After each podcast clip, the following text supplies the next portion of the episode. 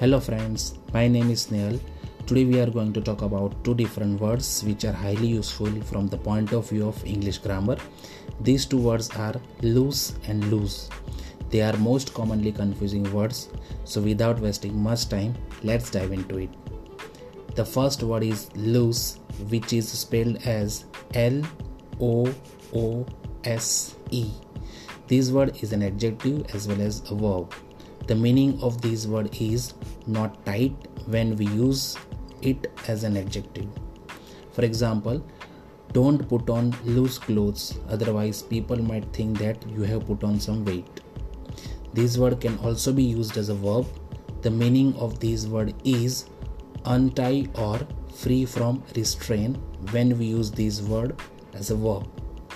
At that time, the usage of this word could be the government has decided to let loose some prisoners. The second word is lose, which is spelled as L O S E. This word means something that you had before, but it's not with you now. It is a verb, its past tense is lost, and the past participle is also lost. Its gerund form is losing. Let's see a few example of this word as well.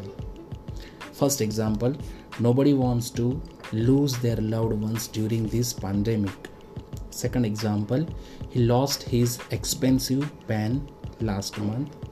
Third example, he is losing some of his viewers on YouTube due to a controversial video.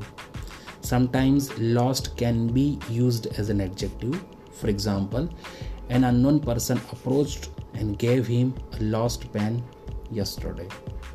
I hope you have enjoyed this podcast. I also created my blog where you can go and read the description of the same podcast.